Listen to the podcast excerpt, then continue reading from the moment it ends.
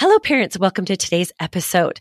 I am continuing my little dedication to boundaries and consequences. And today I talk about what is not a boundary.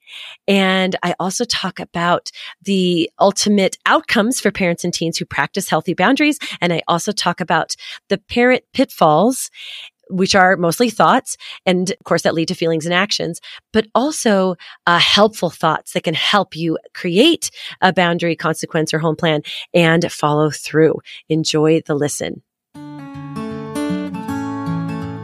Hello and welcome to Parenting Post Wilderness, your guide to parenting struggling teens.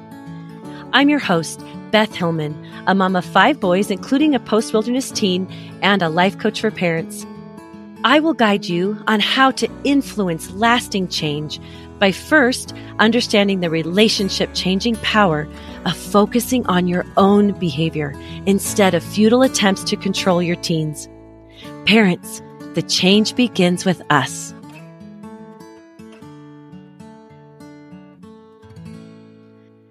Ah, hello, hello, parents. So good to have you with me today. So let's get right into it. When is it not a boundary issue? So many people confuse boundary issues with requests or expectations. I have many parents asking me like, well, well, is that a, is that a boundary or is that an expectation? So we're going to talk about some of that today. So here is when, here's some examples of when it is not a boundary issue. Sentences like this. I wish my child would just make their bed. I wish my son would close the door behind him. Oh, I just, I would like everyone to just clean up after themselves. I want everyone to just get along. You know, my sister should call me once a week. Uh, they should know without me having to ask. She drives me crazy when she leaves her laundry out. Or, uh, just keep your stuff cleaned up. so those are a few of my personal favorites. Uh, those are not boundary issues. One, because, well, the way you phrase those, those are basically just complaints, right? So we want to be very thoughtful about what we boundary. Okay. So we want to boundary things that are measurable. Now you can tell if your child's made their bed or not. So if you felt like boundaring that, which I guess I wouldn't because it's just one of the things you want to work with them on. It, you don't have to like ignore it, uh, but you want to be talking to them like, Hey, I'd really like for you to make your bed. That's an expectation. A boundary would look something like, Hey, as soon as you make your bed, you can go hang out with your friends that could be a boundary consequencing if you felt like doing that. Um, I know some parents who, who do do that with chores, which I think is fine. You know, that's a very simple boundary and very light consequence, right? It's, you know, hey, if as soon as your chores are done, you can go hang out. That makes sense to me. That's fine. But the way that you phrase it, I think is really important. It has to be measurable. If it's not measurable, like she drives me crazy when she leaves her laundry out, that literally is a complaint, right? Or, or, keep your stuff cleaned up. That's too subjective. It's not, it's not something you can boundary. Um, you know, you could say, um, there's lots of requests and there are lots of expectations. Like, hey, everyone should clean up their stuff. And if someone doesn't have their cleaned up, then you would just go to them and say, hey, could you please pick up your shoes? That's all good.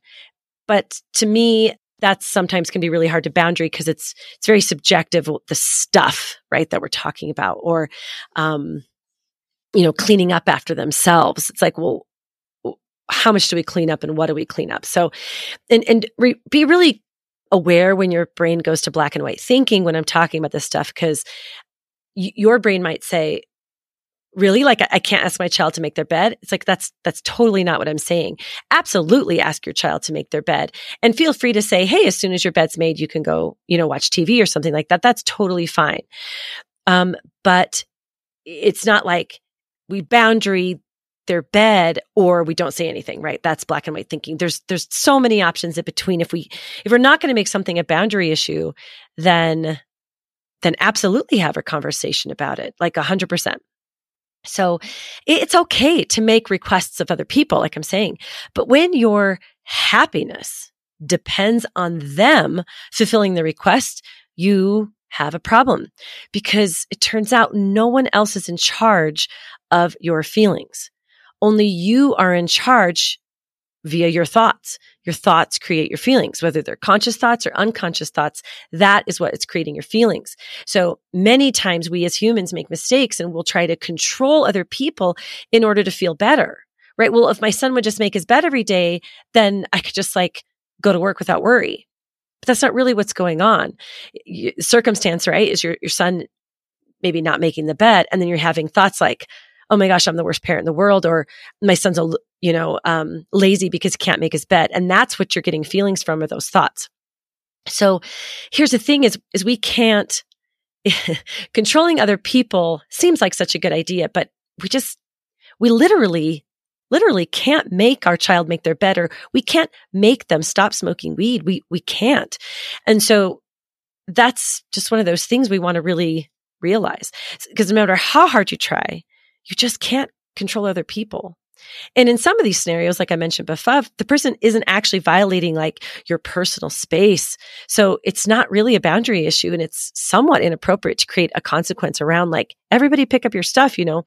Um, like I said, it's fine to make a request. Okay. So boundaries, we want boundaries to always come from a place of love, um, love of self and love for another human being. And boundaries can influence values, right? If I, as a parent, value school, then I can create a boundary around my child going to school. Okay.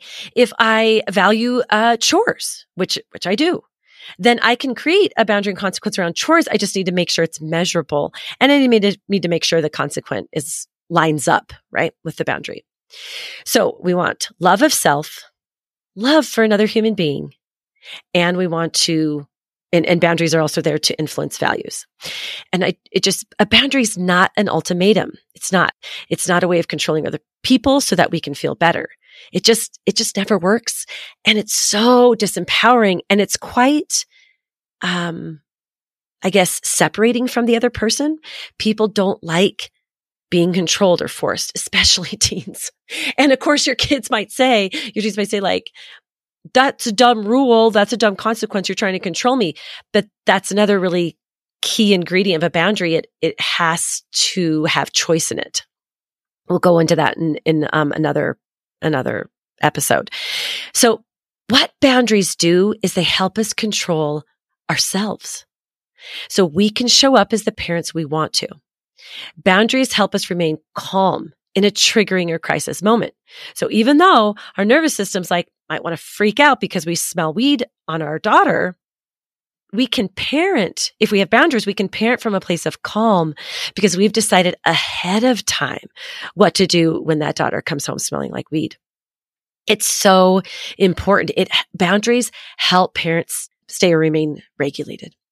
So some of the great outcomes for parents and teens who practice healthy boundary setting is it teaches emotional resiliency and self-regulation to all who are involved. So if I can show up regulated when my teen is dysregulated, that informs my teen's nervous system. Okay. It's, that is absolutely true and so helpful to know as a parent. You can become emotionally available and hold space for your teen and loved ones throughout the ups and downs of life. That's what another thing that boundaries can do. It teaches the truth that we can only be in control of ourselves. We can ask or request, sure. Set a boundary for someone else, sure. But ultimately, it is us that we need to control. The next one is it has a way, it's, I call it earned peace or, or some call it earned attachment, meaning that if I can remain somewhat regulated, then I get to feel more peace, right? When something crazy happens. The next one is it leads you to um, act in an appropriate parent role. Like it influences healthy, authentic, and deeper relationships. Because instead of freaking out on your team or being dysregulated on your teen or with your teen, if you can hold a boundary and follow through, then you are acting well healthy and and it increases deeper relationships because you're you're able to show up for your teen in a regulated way. Even though they're dysregulated or could, might be dysregulated you're showing up in a in a regulated way and that actually helps establish trust. So it it helps develop those deeper relationships. It also teaches everyone including you know your kids and you how to create a healthy environment for ourselves so, what I want to talk about now are some of the parent, I call them parent pitfalls. And it's really like what gets in the way of parents following through or even creating boundaries in the first place. So, if you listen to my, my, um, my last episode on boundaries, I was terrible at holding boundaries. And so I'm really speaking from a place of empathy because I really remember feeling like I just couldn't do it. I was so afraid. I, I was afraid of of not uh, my son not liking me. I, I, was afraid of him getting mad at me. I was afraid of of poking the bear. I'm going to get into that. So, so a couple of these parent pitfalls. One, being conflict averse, right? Avoiding negative feelings, um, negative people, negative responses. You just completely avoid conflict. I know many, many parents feel this way. It is it is very hard, can be very hard on a nervous system to deal with conflict all the time. So we tend to avoid, avoid any kind of hard conversation. It's a parent pitfall. The next one is being, you know, scared of your teen or that, that PTSD or some people call it scar tissue with the history involving your teen. It's a fear of repeating the past. And this is really no joke because your nervous system honestly is very much in charge of your reactions, right? All your automatic responses and knee jerk reactions as parents is, is all because of your nervous system trying to protect you. So one of the ways, the best ways to bypass this protective system is you're going to need to think very consciously and intentionally about those boundaries and about, um, well, thinking new thoughts about your teen. Uh, that's going to be really, really, really crucial. And some of those thoughts are, can be like, it's okay that my teen is dysregulated. It's my job to be regulated. Something like that. Or, um, we can figure this out. I, I, held on to that thought for many years. Uh, and, and, now it's just kind of automatic. I just think, you know? We're going to figure this out. No matter what happens, we can figure it out. And so I'm leading my conscious brain to have these more, uh, helpful thoughts. And so we're going to go from you know, some of these, and I'm just going to, I'm going to go into them in a second, these misleading thoughts to more helpful thoughts. So some of the misleading thoughts that I really resonated with, and I know some of my clients resonate with, and this is what a lot of the parent pitfalls it comes from or thinking. And so here I've wrote, I've written down some, some of these thoughts that I know can be, you know, they, some of them sound so nice and they sound so good, but they actually lead us to a more reactive state than being regulated. So some of those are, I just, I just want a peaceful home. Now, the, that sounds so nice, but the truth is that uh, homes aren't peaceful. Our thoughts can be peaceful, but our environment is just a circumstance. So I understand that that some things aren't peaceful. I get that, but desiring a constant peaceful home will actually set you up for a lot of negative thoughts because like I said, homes, homes are full of life and full of people making mistakes and people saying things that are rude and, and people doing things that are, are, you know, not good. And so wanting and desiring a peaceful home sounds so great, but it actually leads to a lot of negative feelings because a, a peaceful home doesn't, especially with children, doesn't really exist. that makes sense. Um, we have peaceful moments. That's, that's fine, but, uh, it's, it's not something that's actually helping. So I call that a parent pitfall. The other one is I hear parents say, well, I just want to focus on the relationship. But to me, that, what that does is that creates feelings of, I just want to act like a friend and not like a parent. I just want to focus on the relationship. I just want to protect the relationship. To me, that's actually your brain's excuse of, I'm just going to let them do whatever they want. I want to be very careful of that one. Another thought is, I just, I cannot handle this right now. Actually, you can. So saying that you can't Um, that doesn't mean it's not hard. Like I think a helpful thought is, man, this is hard. That's a fine thought. I can't handle this. I think is very unhelpful and it leads to not following through. Um, another one is, I cannot let this happen again. Well, if your daughter or son, you know, is coming home smelling like weed, you actually aren't, aren't in charge whether it happens or not. You can, of course, set up boundaries of consequence, which is what, we're talking about, but you can actually, you can't force that not to happen. So that's a very unhelpful thought. Uh, here we go again. It's so funny. That is one of the most common sentences in a parent's brain is here we go again, right? As soon, maybe they uh, snuck out late. Oh God, here we go again. That leads to a lot of negative emotion and it's very hard to stay regulated, um, with that thought. And so we want to pay attention to when we're thinking that. Um, the next one is, it doesn't matter because my teen doesn't listen to me anyway. I, I remember thinking that a lot. Like, well, I can't ground him because he's not groundable. Well, that just led me to not parent, right? That led me to avoid and hide, which is I did plenty of before we got our son into wilderness. The next one is I don't want to ruin my relationship with my teen. That's of course very close to that other one, but I just, it's so, it just, they're so sneaky because they sound so good. They sound so nice. But your role as a parent defines your relationship with the teen. So if you're acting like a parent, then you actually can't ruin your relationship, right? They might not like you for a minute and that's okay. But that thought can be really unhelpful. Um, let's see. I don't want to poke the bear. That is one of those sentences that I hear a lot of. I've thought, I've felt. It's that idea that our children, our teens are a bear right? Or a saber-toothed tiger and, and they're dangerous. So we don't want to unleash them. We don't want to poke the bear.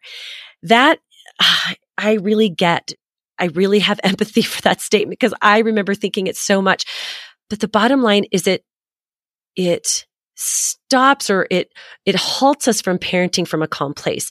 It gets in the way and it makes it seem like our children are that, that dangerous animal and they're not. They're humans, uh, dysregulated. That's what's going on. So that is, that is something I want you to catch. That's that one of those parent pitfalls. It's just, this is the next one. It's just easier to do what they want. Oh, I have felt that so much, but that's not really parenting, right? Um, that's avoiding is what that is. Oh, it's just so hard. So what I want you to think about now is what is your thought list or, you know, like a little bit of a laundry list of negative and unhelpful thoughts. What are those or could be those parent pitfalls for you?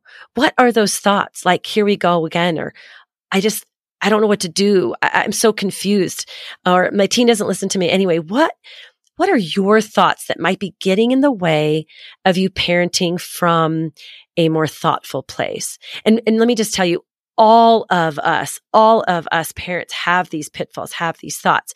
Um, some might be more like avoidant thoughts and some might be more, uh, uh strict, uh, thoughts. You know, like, well, they can't handle their life, so I have to handle it for them. Oh man, right?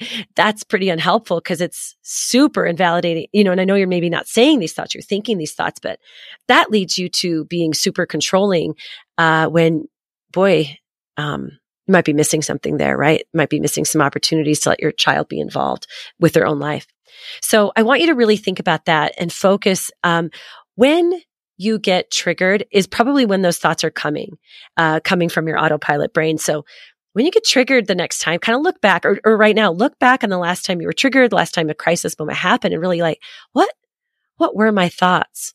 um, what what led me to to maybe get dysregulated myself as a parent, or what led me to maybe parent the way I didn't want to. Maybe I yelled, maybe I avoided something like that, and and you will start to become self aware of those parent pitfalls. We've all got our own kind of special uh, recipe of those of those thoughts and the more we can become aware of them the more we can help ourselves think something better, think something more helpful. Um, a couple of my more helpful thoughts I'm going to leave you with were we can figure this out. I'm raising an independent and self governing teen. That was probably one of the most helpful thoughts I could think of because when I went to parent or say something or consequence or hold a boundary or whatever, I really started to think. And as I began to think this very consciously and repeated it to myself over and over and over again, I am raising an independent and self governing person it helped me. And now they weren't independent right yet. They weren't self governing yet. So I wasn't avoiding them, but it helped me sort of have something to um, I guess, you know, my, my words, I would think about what I was going to say to my son and I would kind of bounce that against that, that, that thought. You know, is this raising an independent and self-governing person? Is this going to increase independence? Is this teaching him how to self-govern? And so I started to have that thought be sort of like a, I guess it kind of became my my accountability partner, if that made sense. Because then I could really judge. I, I would think about that and think, yeah, you know what? This is really teaching self-governing. It's, it's having him deal with the natural consequences of his, his choices. And then I would just like do it. Or maybe I would put it up against that thought and like, ooh, nope. That's super manipulative and I'm not going to actually say that. So it gave me something to, to put my thoughts up against, um, helped, helped me helped me lead my parenting in the direction I wanted to go. One of my other really helpful thoughts was I know this sounds crazy, but uh, everything's going exactly according to plan. Now, that is kind of a weird thought because, you know, we had a lot of issues, substance issues, uh, curfew issues, um, school issues. We had all of it. And, but what happened is my brain, and now if that doesn't resonate with you, obviously don't use it. But what happened with my brain is it helped me realize whatever happened, that we could deal with it and that it could eventually become a teaching moment. That's what that thought meant to me. And that was actually really helpful as well. So what you're going to want to find are some, you're going to want to recognize the parent pitfall thoughts. Then you're going to want to create thoughts that are way more helpful when something hits the fan in order for you to create a boundary and then follow through with the boundary, which is really the number one thing you've got to do after you create those boundaries is you've just you just want to follow through. You've got to be the person that does what they say. Awesome. All right. Thank you for listening today. There'll be more boundary episodes coming up soon. Hey there. Thank you for joining me today. If you know a struggling parent, please share this with them. If you have any questions or want to connect with me, you can find me on Instagram at Beth Hillman Coaching or through my website, bethhillmancoaching.com. And remember, parents, the change begins with us.